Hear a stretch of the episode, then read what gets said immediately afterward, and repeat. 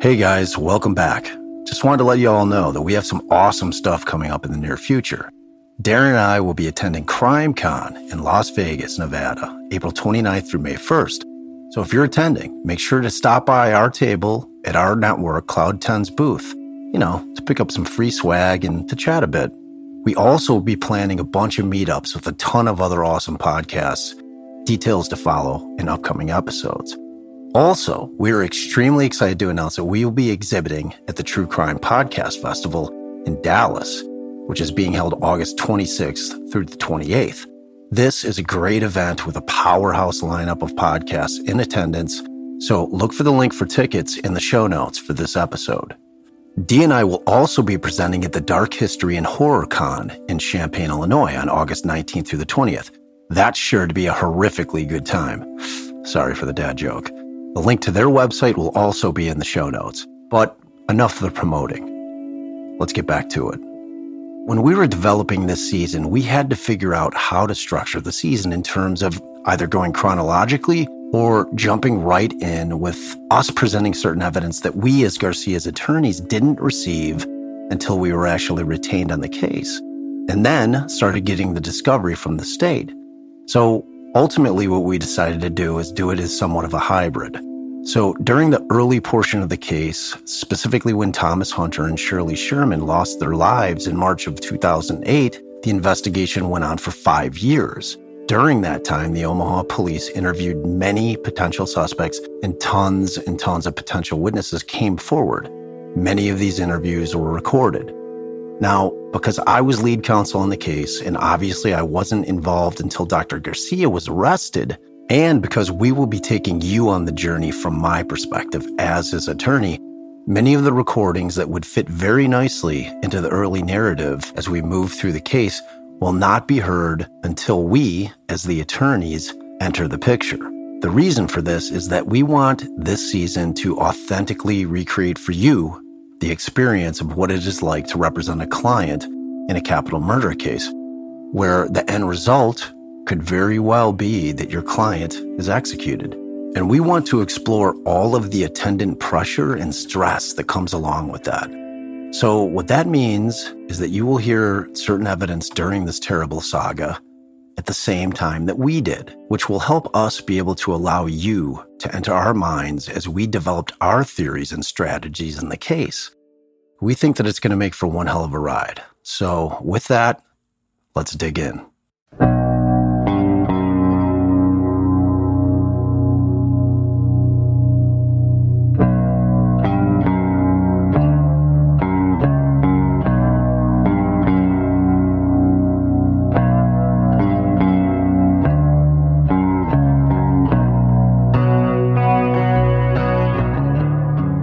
Welcome to Defense Diaries. I'm your host, Bob Motta, and this is episode two of season two.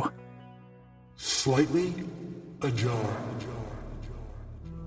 We left off with Bill Hunter standing at the outside of his home at his back door. At this point, Bill pulls open the screen door and enters his home. Almost immediately upon entering, he sees what appears to be Shirlee Sherman laying on the ground, face down in the hallway, between the back of the home and the foyer leading to the front door. She was not moving. He quickly moves towards her and sees that there's a massive amount of blood that is pooled around her body. He also notices that there's a knife sticking out of the side of her neck.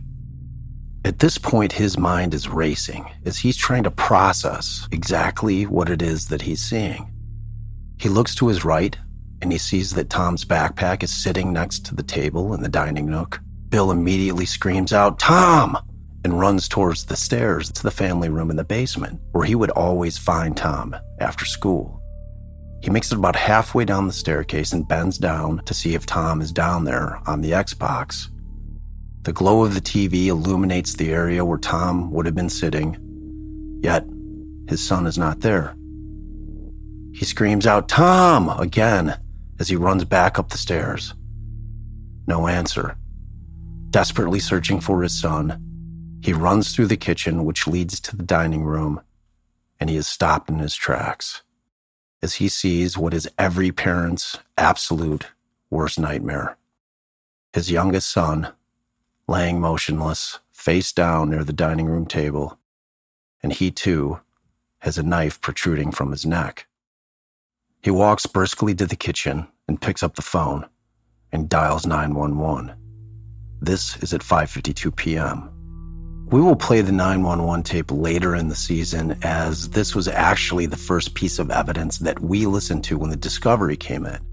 And the impact it had on us as we listened was profound because much can be inferred from 911 calls in general as they capture a raw, unadulterated moment in time when emotions, in theory, are at their most heightened state. Also, we have posted the crime scene diagram on defensediaries.com for reference. It shows the floor plan of the hunter's home and the location of both Shirlee and Tom's bodies as they were discovered by Bill Hunter on that horrible day. Bill advises the 911 operator that people were killed in his house. The operator asks who was killed, and Bill answers two people. The operator asks who, and Bill answers his son, age 11, and his housekeeper, who he believes is about 50. She was 57 for the record. Now, at this point, the operator patches in fire and rescue. Bill once again states that two people have been killed in his home and supplies them with his address. Fire and Rescue ask for Bill's phone number, which of course he supplies, and they inquire further about the ages of the victim. At this point, Bill informs them that one of the victims is his son, who was age 11, and the other was his housekeeper, who he believed was around 50. Then Fire and Rescue asks, Are either one of them awake? Bill responds, No, they're both dead. Dispatcher asks, What happened to them? Do you know? Bill answers, it, it looks like they were stabbed in the neck with knives. Dispatch, okay, and you just got home, sir? Yeah, I just got home a minute ago, Bill replies. The dispatcher sends out the call to both the fire department as well as Omaha PD and keeps Bill on the phone for another few minutes, asking a series of questions attempting to elicit more information about what may have happened, and also instructs Bill that if they have any pets, which the hunters do, they have a cat, to get the cat and quarantine it in a room so that it does not tamper with the crime scene. Bill is also instructed not to touch anything and to go stand near the front door, which Bill happens to notice is slightly ajar. So while this call takes place and emergency services and the police are dispatched to the property, the media at large, who always have people monitoring the police scanner, are now aware that an apparent double homicide has occurred in the affluent neighborhood of Dundee. Now, every reporter is in the business of scooping one another. So every news outlet in the greater Omaha area frantically scurries to get reporters on the scene. And they will end up arriving to the scene right behind the cops and the fire department, and they will be reporting the news to the public. Now, I mention this not to state the obvious, as this happens with every major crime but instead to introduce the media as a major player in the story. Because as time passes, the media would end up having a huge impact on how this case would ultimately play out. At this point, Sergeant Donald Fasenik of the Omaha Police Department also hears the call come over the radio and immediately begins making his way to 303 North 54th Street. While en route, he inquires through radio whether or not the Omaha Fire Department has been dispatched to the scene. He's advised that in fact they have. So at 5:57 p.m., Sergeant Fasenik hears over the radio that Vanderheiden is at the scene standing by. Now, he, with great haste, gets Vanderheiden on the phone and tells him to proceed to the scene because he doesn't want Omaha Fire entering the scene without Omaha PD. Vanderheiden doesn't tell him that Omaha Fire was already there, Fasenik instructs him to isolate Bill Hunter in a cruiser and reminds him to avoid contaminating the scene as much as possible. Roger that. They terminate the call. At 5:58 p.m., the aforementioned Brian Vanderheiden and John Hennig are the first Omaha police officers to arrive at the Hunter's home. The fire department beat them to the scene, and they inform Vanderheiden that Bill Hunter is sitting in the backyard. Vanderheiden walks down the driveway to the back of the home and finds Bill Hunter pacing around his backyard. Vanderheiden asks Bill to come with him, and they walk to the cruiser that's parked in front of the house. He tells Bill that he wants him to have him wait in his cruiser until other units make it to the scene, at which point he will be taken to the station to make a statement. Bill, of course, complies without any resistance and gets into the back of the car. Now, we assume that everyone listening to our pod is a pretty avid true crime fan, so it's assumed that you know that at the inception of any murder investigation, law enforcement always looks very carefully, first and foremost, at those closest to the victims. And that's because more often than not, if it's not a random killing, the victims typically know their killer. This case is not an exception to the rule, as Bill Hunter will be taken to the station to be questioned for well over an hour by two homicide detectives, which we'll get into a little bit later. Now, Bill doesn't consider himself to be a suspect, as he, of course, knows that he didn't murder his son and Shirlee. And further, because he knows that when he entered his house, his son and Shirlee were already deceased, and he had just arrived home from work when he made the horrific discovery and then called 911 immediately. The cops, on the other hand, they don't know any of this. That being said, the cops are going to have questions for Bill. A lot of them. Their goal at the beginning of the investigation is to try and determine a motive for the murders while simultaneously trying to rule out certain individuals as suspects. This is exactly what is going on during the initial interview with Bill Hunter. I want you to keep in mind that the homicide detectives, at the time that they are interviewing Bill Hunter, have listened to the audio of the 911 call. And much like I did when I initially listened to it, without knowing any of the other facts, they have started making assumptions.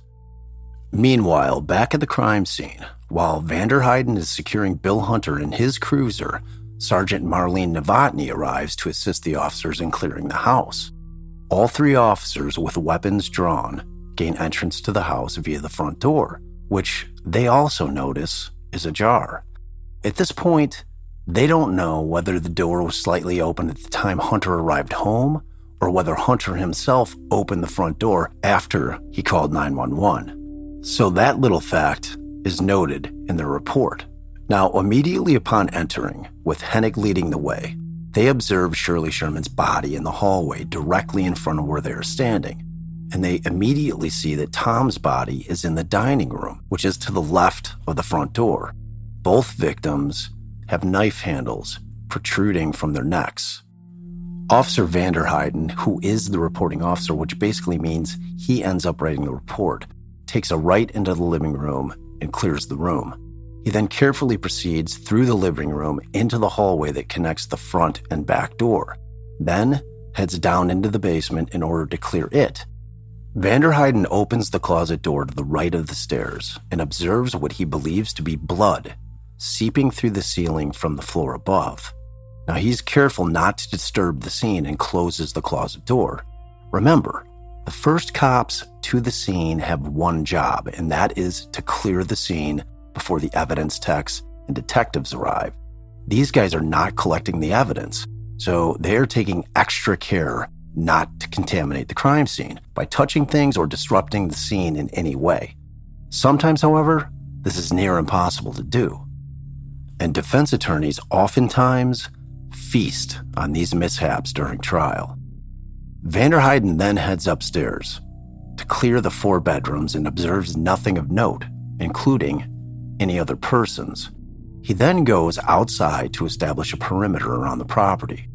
Vanderheiden is then relieved by another officer and notes that he made all efforts to remove any dirt and mud that may have collected on his size 9 boots prior to entering the residence in the event that he left boot prints anywhere inside of the home. Sergeant Scott Timperley arrives to the scene at around 6 p.m.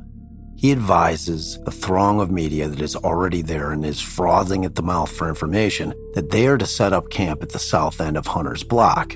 At that point, a woman named Mary Rommelfinger approaches the sergeant as he is giving instructions to the media. She tells him that she has important information regarding somebody that she regarded as suspicious in the neighborhood earlier. Timperley gets her number and advises her that somebody will get in contact with her soon. By the time Sergeant Fasenik arrives at the scene at 6:15 p.m., officers Wendy Dye and Lieutenant McGee have already arrived at the scene and are assisting in clearing the house. he notices that the media has arrived in droves, circling like vultures, albeit a good distance away from the crime scene. He's extremely appreciative that someone had already handled them. Vasenik sees that both Medic 34 and Engine 34 are standing by. Vasenik gets out of his squad and walks up to the paramedics and firefighters that are standing by, and he asks them collectively who has entered the house. They all raise their hand, all eight of them. So much for not contaminating the crime scene. Ouch. Vasenik chooses not to add to the problem, so he doesn't enter the scene, but instead approaches the lone figure sitting in the back of a cruiser, equipped with a cage. Vasenik opens the door to the cruiser and instructs Bill Hunter to get out, which he does. He relocates Hunter into the back of his squad, which does not have a cage, and explains to him that this is standard procedure to isolate witnesses until they are interviewed. Well, that's pretty thoughtful considering that this poor man has just discovered his youngest son has been brutally murdered and is in absolute shock. As this is occurring, Officer Hennig approaches them. Vasenik tells Hennig to transport Bill to the station to be interviewed. He orders Hennig to have Bill sit in the front of the cruiser with him. Before Bill and Hennig leave, Vasenik asks Bill some questions about Claire being in Hawaii for a medical conference where Tom goes to school and how and when he got home. Bill, of course, does his best to answer all of Vasenik's questions. Bill's then left alone for a bit. So at that point, he tries to reach out to Claire to tell her about the unspeakable horrors of the day. Her phone goes right to voicemail, as it's around 10 a.m. in Hawaii at this point, and she is in one of the medical conferences. Bill's sons, Rob and Jeff, have also been blowing up his phone, but he's just not prepared to have those conversations quite yet. So Bill sits quietly, trying to wrap his mind around what is happening right now. It all feels surreal, as if he's observing himself from outside of his own body, thinking, this can't be happening. Officer Jason Julian arrives at the scene around 6:15 p.m. as well. He is instructed to maintain the northeast perimeter of the scene. He is approached by no less than five potential witnesses, all of whom believe that they have something crucial to report. Now, I'm going to be giving you a bit of a hint here as we are digging into the narrative. If I mention someone's name specifically early on, that's because they will turn out to be key witnesses. And conversely, if I don't name them, then they didn't end up having any valuable information. Keeping that in mind, the five good citizens who approached Julian are not going to be named. By 6:40 p.m., a perimeter has been secured around the entire Hunter property and reaches as far as both the north and south ends of the blocks as crime tape keeps both the media and onlookers at bay. What the cops don't realize at this point is that several of the concerned citizens that are milling about around the perimeter of the crime scene are busy exchanging notes with one another as to what they had seen leading up to the murders. And all of these folks are eager to tell Omaha PD what they know. One of these people is, of course, Paul Medine, the guy who was watching intently as the stranger walked up to the hunter's home earlier in the afternoon. Now, Medine is able to flag down Officer Perkins, who's helping keep the perimeter secure.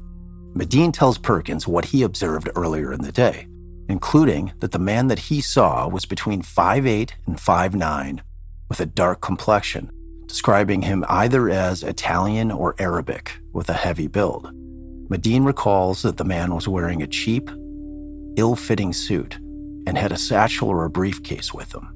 Medine cannot say with certainty that the man entered the house, as he didn't see it happen with his own eyes. But he also didn't see him walking away from the home either. Perkins advises Medine that somebody will be following up with him in the very near future as well. Another witness is patiently waiting for Medine to finish his discussion with Perkins so that she can tell him what she saw. Arlene Adelson finally gets her opportunity, and her description of the stranger is substantially similar to Medine's description. Dark complexion, 5'7 to 5'8, dark suit, neither Medine or Adelson saw a vehicle that appeared to belong to the man, as they both viewed him on foot. Perkins gets both of their numbers and passes the information on to his sergeant. It appears that his suspect complete with a relatively thorough description of what he looked like, starting to develop. If it seems early on that the entire Omaha Police Department is reporting the scene of this double homicide, well, this is an all hands on deck type of case that occurred in one of Omaha's most desirable neighborhoods. Everyone wants to see this case closed as soon as humanly possible.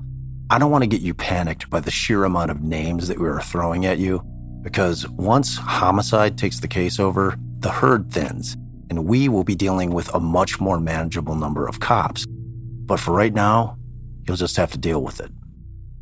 So at approximately 6:56 p.m., Officer Hennig gets into his cruiser, discreetly turns on his cruiser's camera. Now Bill Hunter is sitting next to him. Hennig notes in his report that Bill didn't say a word to him during the ride to the station, but instead sat silently with his head hanging low. And he was sulking. Really? He just found his son murdered. If there was ever a time that sulking was appropriate, this would be that time. Hennig also indicates in his report that he did not observe Hunter actually crying at any time since he arrived at the scene. Remember, the cops always look at those closest to the victims first. So you better believe that while Omaha PD will not openly refer to Bill Hunter as a suspect at this juncture, they are collectively and have been since he placed the 911 call, very carefully observing and noting his behavior and demeanor. At this point, Bill Hunter's apparent lack of outward emotion is causing some of these cops to wonder what if. Now, at this point, the scene has been completely secured. Yet Omaha PD is not sending the evidence techs into process because they want to secure a warrant for the premises. Now, if you're wondering why they are doing this, when Bill Hunter clearly gave them the authority to enter and search the premises, it's a good question. And the answer is this. At this very early stage of the investigation, looking at the situation objectively, Bill Hunter had both opportunity, meaning that he had access to the scene, and potentially the ability to commit the crimes, coupled with his 911 call and his interactions with the police, which, at the very least, the cops view as unusual. These factors make Bill Hunter a potential person of interest initially. And the fact that Claire Hunter was not available to consent to the search as she's in Hawaii, at least for the immediate future, the police, and specifically Don Kleine, the county attorney of Douglas County, believe that the safest and most prudent move is to secure a search warrant.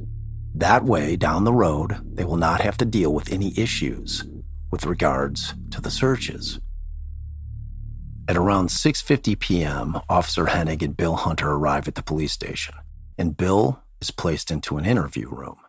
At this point, he has still not been able to get a hold of Claire, in the meantime, Detective Doug Heraut is assigned the task of conducting the interview with Bill Hunter. Before going in, Heraut is briefed on what they know at this point, which is that there are two victims one 11 year old male and one 57 year old female. Both died of apparent stab wounds to the neck, and both deaths are being treated as homicides.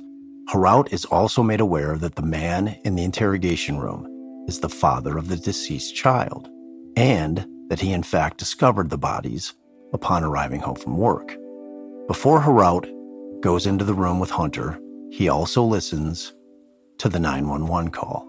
At approximately 8:30 p.m., Heraut enters the room along with another officer in order to begin the questioning of Bill Hunter.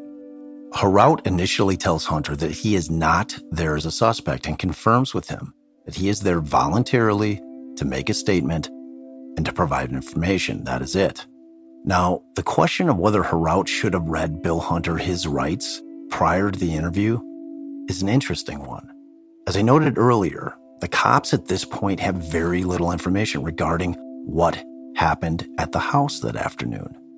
And at this point, they are unsure of the time of death other than it had to have occurred between the time Thomas got home from school and before Bill Hunter made the 911 call. So the initial timeline is that the murders must have occurred sometime between 3:20 p.m. and 5:52 p.m.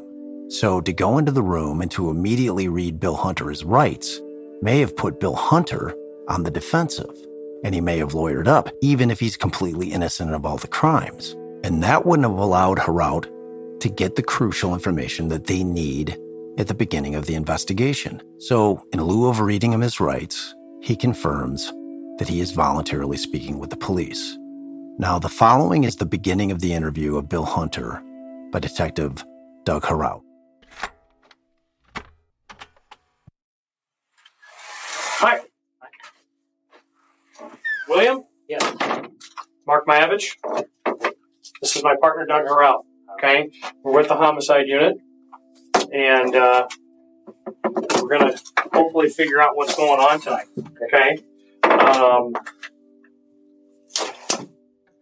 why don't you kind of explain to me, first of all, um, I got your name as, as William Hunter. Okay? Um, I understand that you're a physician. Yes. All right.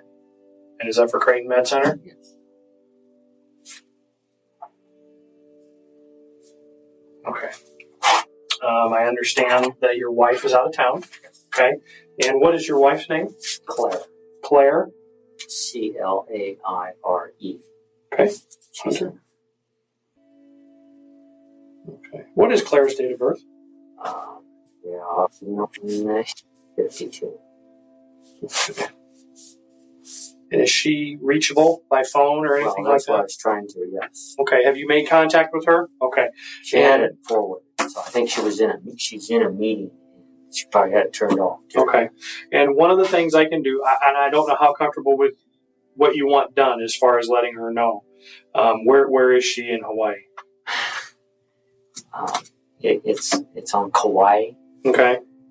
and uh, I think the Grand Marriott Okay. uh, Conference Center Hotel. Uh, yeah, I, I don't know exactly, but Okay.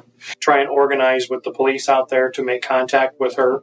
If if you're more comfortable with that, if you want to talk to her, if you want us to talk to her, whatever. Okay. Um, does she, does she have a? You trying to get a hold of her on a cell phone out there? What's her cell phone no, number? I don't know actually. Okay. It's, like- it's on, and they confiscated my cell phone. So it's programmed into your phone. It's on there. It, on contacts, it's the first one. Okay. What was the hotel name again? I think it's like the Grand Marriott um, com- Hotel or, or Resort and Hotel or something like that In Kauai? in Kauai. Again, the, the brochure is sitting on the kitchen um, island, I think, where the, the meeting is. at. Contact numbers. Okay. But there's five hours difference in time. Yep. And she's in meetings. Well, she she gets out about one o'clock their time, at one one thirty or so. I usually call her. Uh, I've been calling her around ten. And it was you know like five there. Okay. So maybe, All right. but she should have her phone on after the meeting. And you've left her a message on her No, cell phone. No, I just, just said to call you. yes. Okay, and and we'll we'll cross that bridge when we get there as as far as as talking to her. Now, I want to kind of start out very broad here. Um, who is in the house with you? Who lives there with you? As me, my wife Claire, and Thomas. And Thomas is your son. Yes, the eleven year old. Okay. And is there somebody else that lives in the home too? Well, not regularly. I mean, uh, my I have a 19 year old, 20 year old son in Lincoln at the University of Nebraska, Okay. Jeffrey. He's a student down there. He's a student down there. Do you have his phone number? Yes, I think it's also on there, but I think it's 740. You see, when you don't dial, you, you, you lose them. It's very easy. It's uh,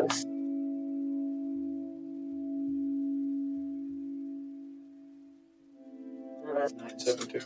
I guess so.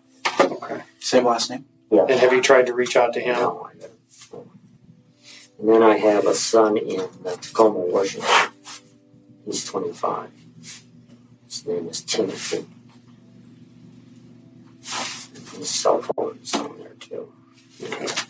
And have you tried to reach out to him at all? Okay. I mean, I was trying to get on my wife, then I was going to call Okay. get the kids back. The 303 number? It's 303. Six. Right. And even though that's that area code is Denver, that's where his, he lived for a little while, and that's where his cell phone That's where is. it's programmed. in, in uh, Tacoma. Then I have a, uh, son, Robert.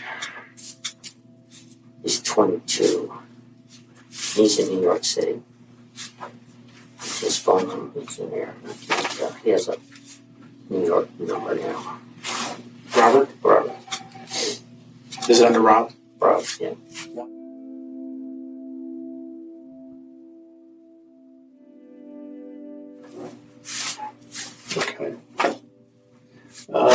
I understand that you have a housekeeper as well. Well, um, cleaning lady, whatever. Okay. you want. She comes in once a week for about four hours. Hello, Shirlee. Shirlee. I don't, I can't remember her last name. Okay. No, I'm sorry. But that's that's fine. Her purse is on. Rob purse is in the house. Kind of saw that. Okay. Um, and it, is she white female, black female? Yeah. White female? Good morning.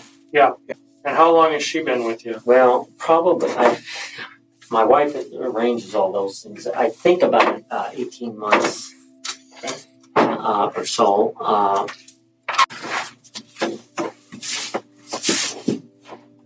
and, um, And is she uh, a good associate? I mean, is she oh, yeah. I a mean, we- fantastic lady? I mean, we, I mean, she's been very, very good, very helpful, and very I mean, accommodating. Okay. We Does haven't had any trouble. with does she uh, does she watch the youngest No, from time to time? Usually, not no. Um, but my son usually comes home from school about the time she leaves.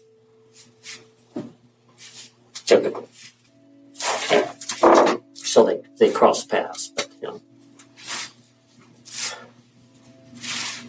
No. Is today her regular scheduled day to be here?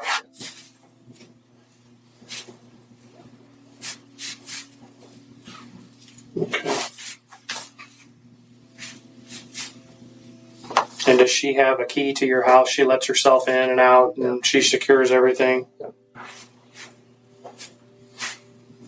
Ever had any issues with her? Things missing? Nothing like that.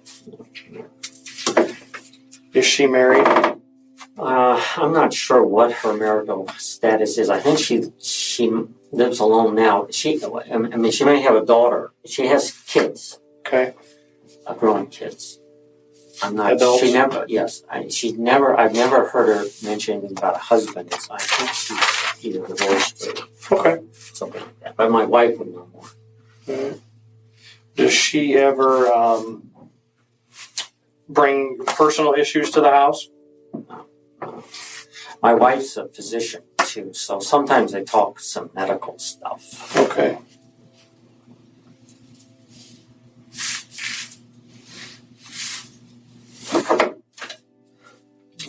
And where does your your youngest son go to school? Uh, King Science Center.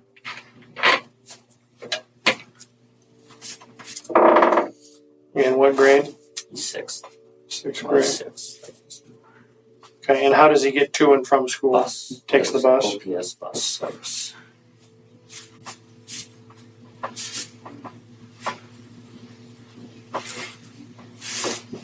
What time does school get out at King?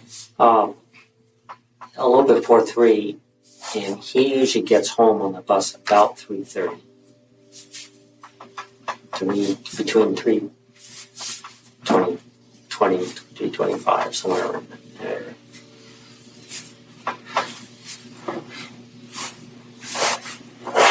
Has he talked to any about having any problems on the bus at all?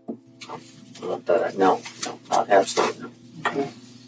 Usually, he has a key and he lets himself in. Does he carry a cell phone or anything like that to make mm-hmm. contact with you? He usually has a cell phone.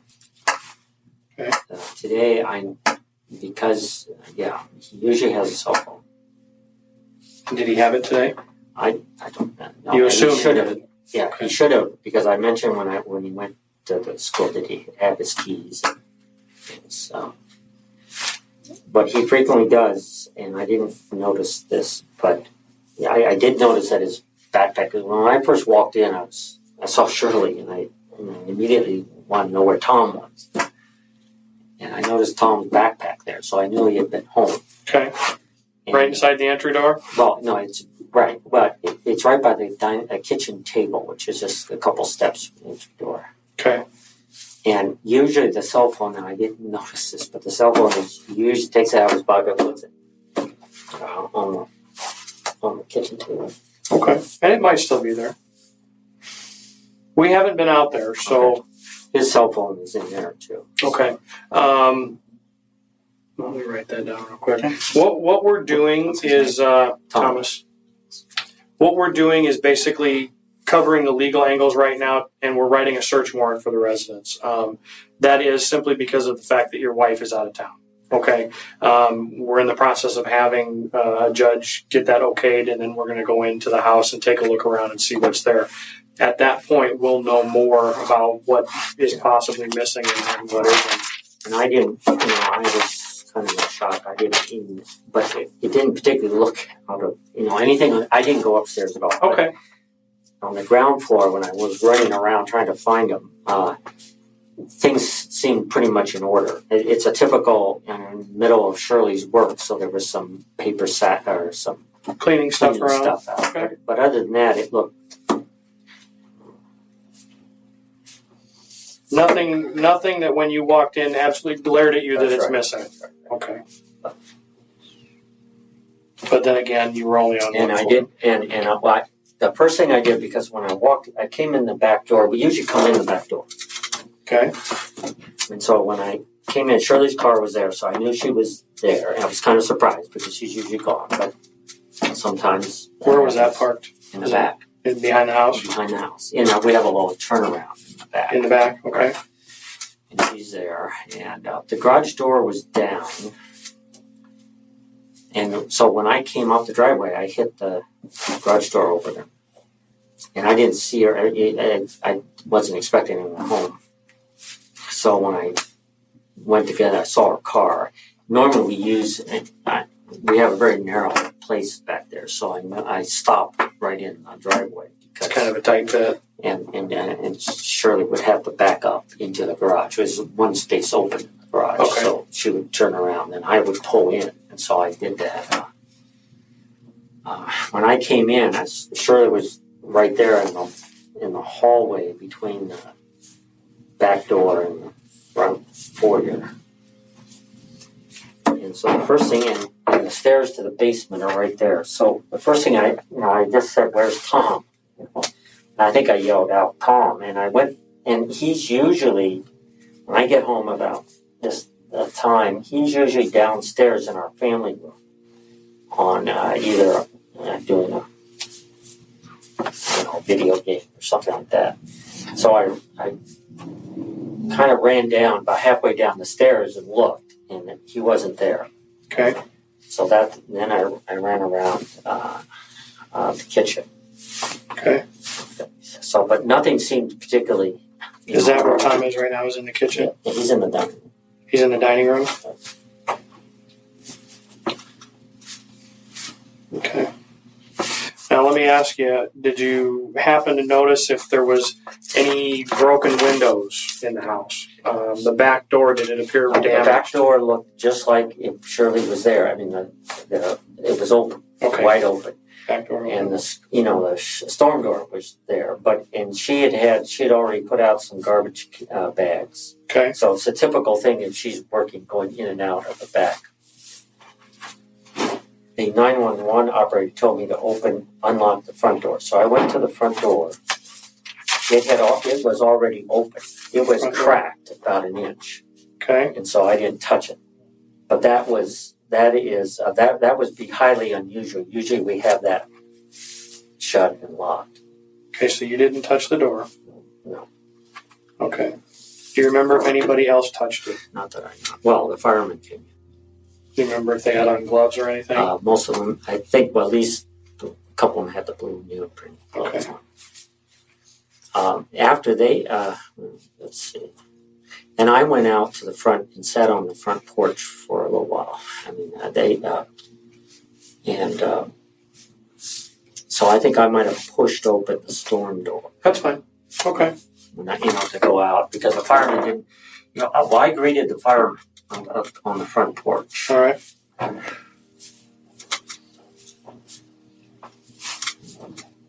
Okay.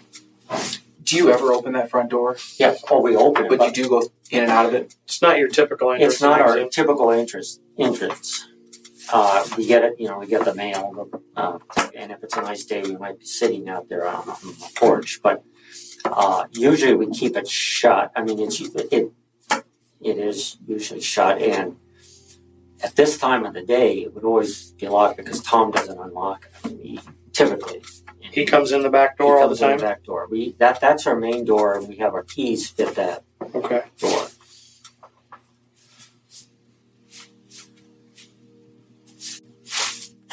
Have uh, do you what, what kind of things do you store in there? Do you store money in the house? Do you have a safe?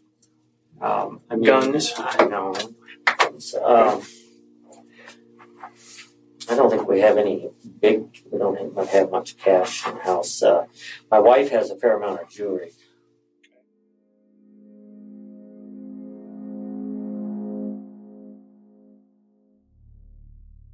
So, as you just heard, Bill Hunter describes what he found waiting for him upon arriving at home, and exactly what he did after making the unthinkable discovery. Heraut then begins to establish Hunter's personal timeline, inquiring about when he left work and what happened thereafter. Now, interviewing a grieving parent directly after they've discovered that their child has been killed is an incredibly difficult and delicate endeavor for any detective, and Heraut handles it as well as anybody could. He certainly does not have an accusatory tone when he's asking his questions. But Bill Hunter's incredibly calm demeanor, considering the circumstances, has to be sticking in his craw. Approximately 20 minutes into questioning, Bill's phone rings. Officer Majizik, who is holding onto Hunter's phone, tells Bill the number that is calling. And what you are about to hear is the conversation between Bill Hunter and his wife Claire. Both cops remained in the room at the beginning of the call and then left. They are, of course, watching the conversation on a closed circuit monitor in another room, just as they observed Hunter while he was sitting in the interview room prior to the questioning. Much can be learned from these seemingly innocuous situations, and law enforcement is trained on what to look for from individuals when they are in custody. Are they fidgeting? Do they appear abnormally nervous? Are they pacing, crying, sleeping, looking at the camera in the room, sitting calmly, staring straight ahead? These are all tells of sorts, and they are useful for law enforcement down the road when evaluating whether or not they like someone for a crime. So let's listen to the call between Bill and Claire Hunter keeping in mind that we can only hear Bill's side of the conversation. You will have to allow your mind to imagine what Claire is saying and doing on the other end of the call. You open it up, it tells you who it is. Two hours. you should open it. Yeah, you're fine. That's my dog. Yep. What's your, what's your daughter's name? That's my wife. It's gonna be. Oh, that's your wife. Okay. Now, Um, what do you want to do with her? Do you want to go ahead and do talk to her now? talk to her? What I mean, this isn't typically the way we like to do things. I know. I don't like. What should I say? If, if- Well, if you feel we'll comfortable, do it. I'll talk to her. Um, but if if you want to make it more of a personal thing, you can. We'll give you the time to do it real quick. Yep. And then if you want to tell her, and then we can try to explain. What should I say? I mean, she needs to get. Well, tell her that. Tell her first of all that she needs to make arrangements to come home. Yeah. Um, Memories. there's been uh, something that happened in the house.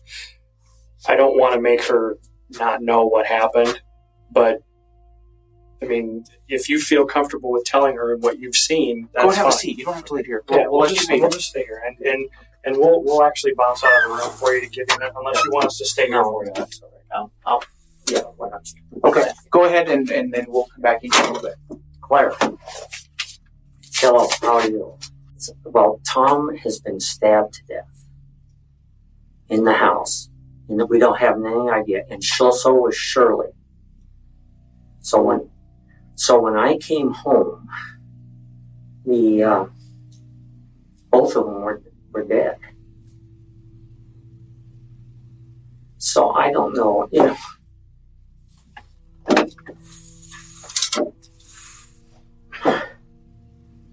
Well, I don't know. Well, okay, okay, I am too. The police have me kind of isolated while they while they are trying to get, uh, uh, you know, they're we're actually we're, I'm, well, no, no, right. I'm a witness, but no, I'm not a suspect because they've been dead some time, and I've been I was at work all day.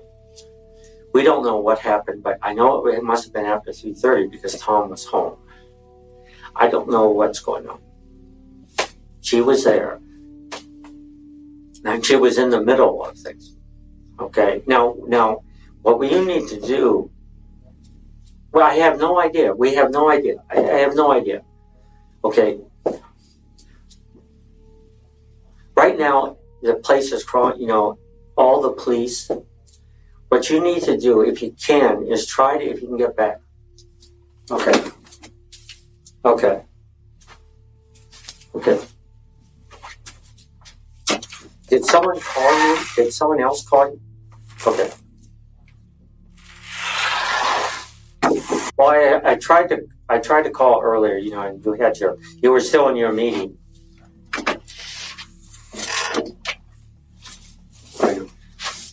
Right, right. Well, that's because I know. Right. Right. Okay.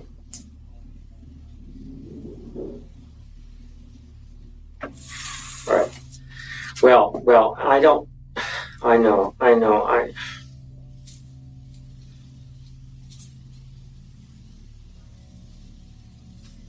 I know Rob gets on the internet you know too fast but i i don't know you know and they see they want to get a statement from me first okay okay all right okay all right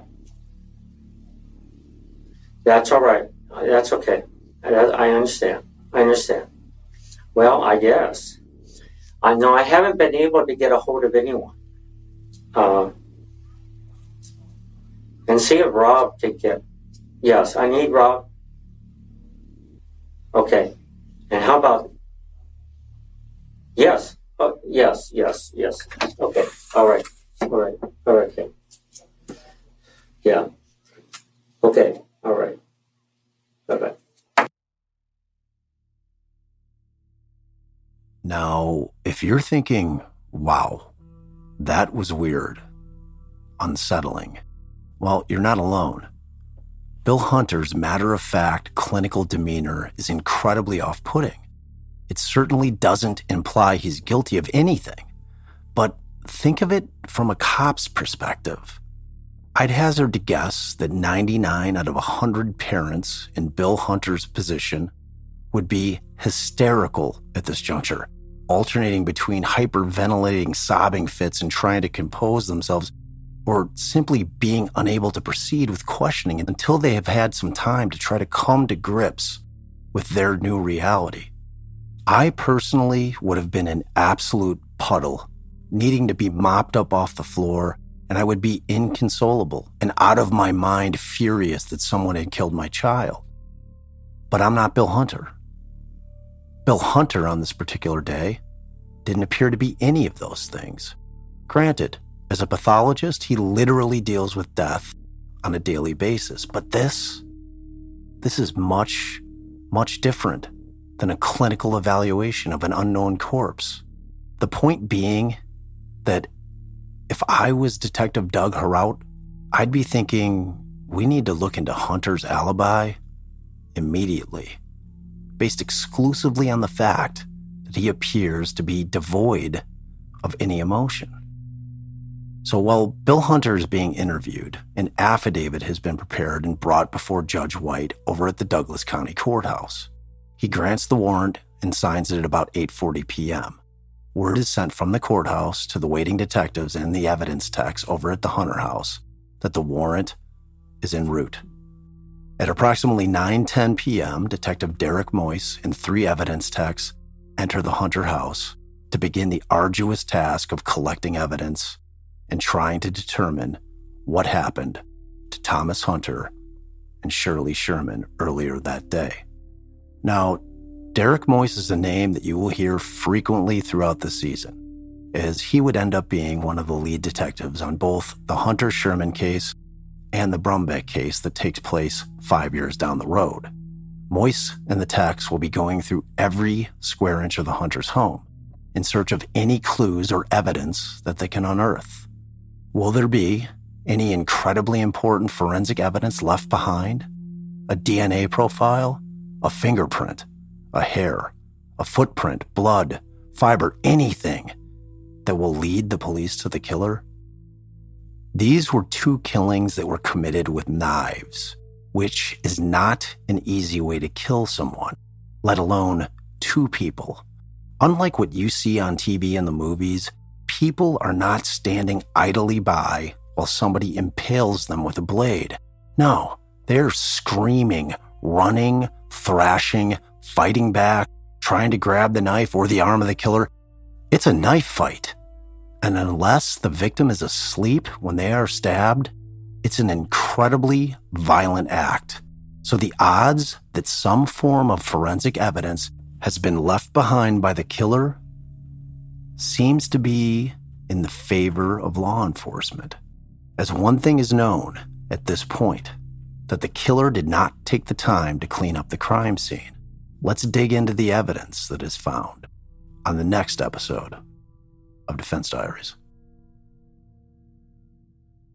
Hi, guys. It's Darren. Um, if you noticed during the interviews with Dr. Hunter, there were a couple of times where the audio fades out real quickly, or one time when it, it sounds reversed. That's because I faded out the audio and reversed the audio to just to protect uh, the phone numbers of the people involved, the Hunter family. That's it. Hope you're enjoying season two thus far. We're really excited about it. And uh, thanks for listening.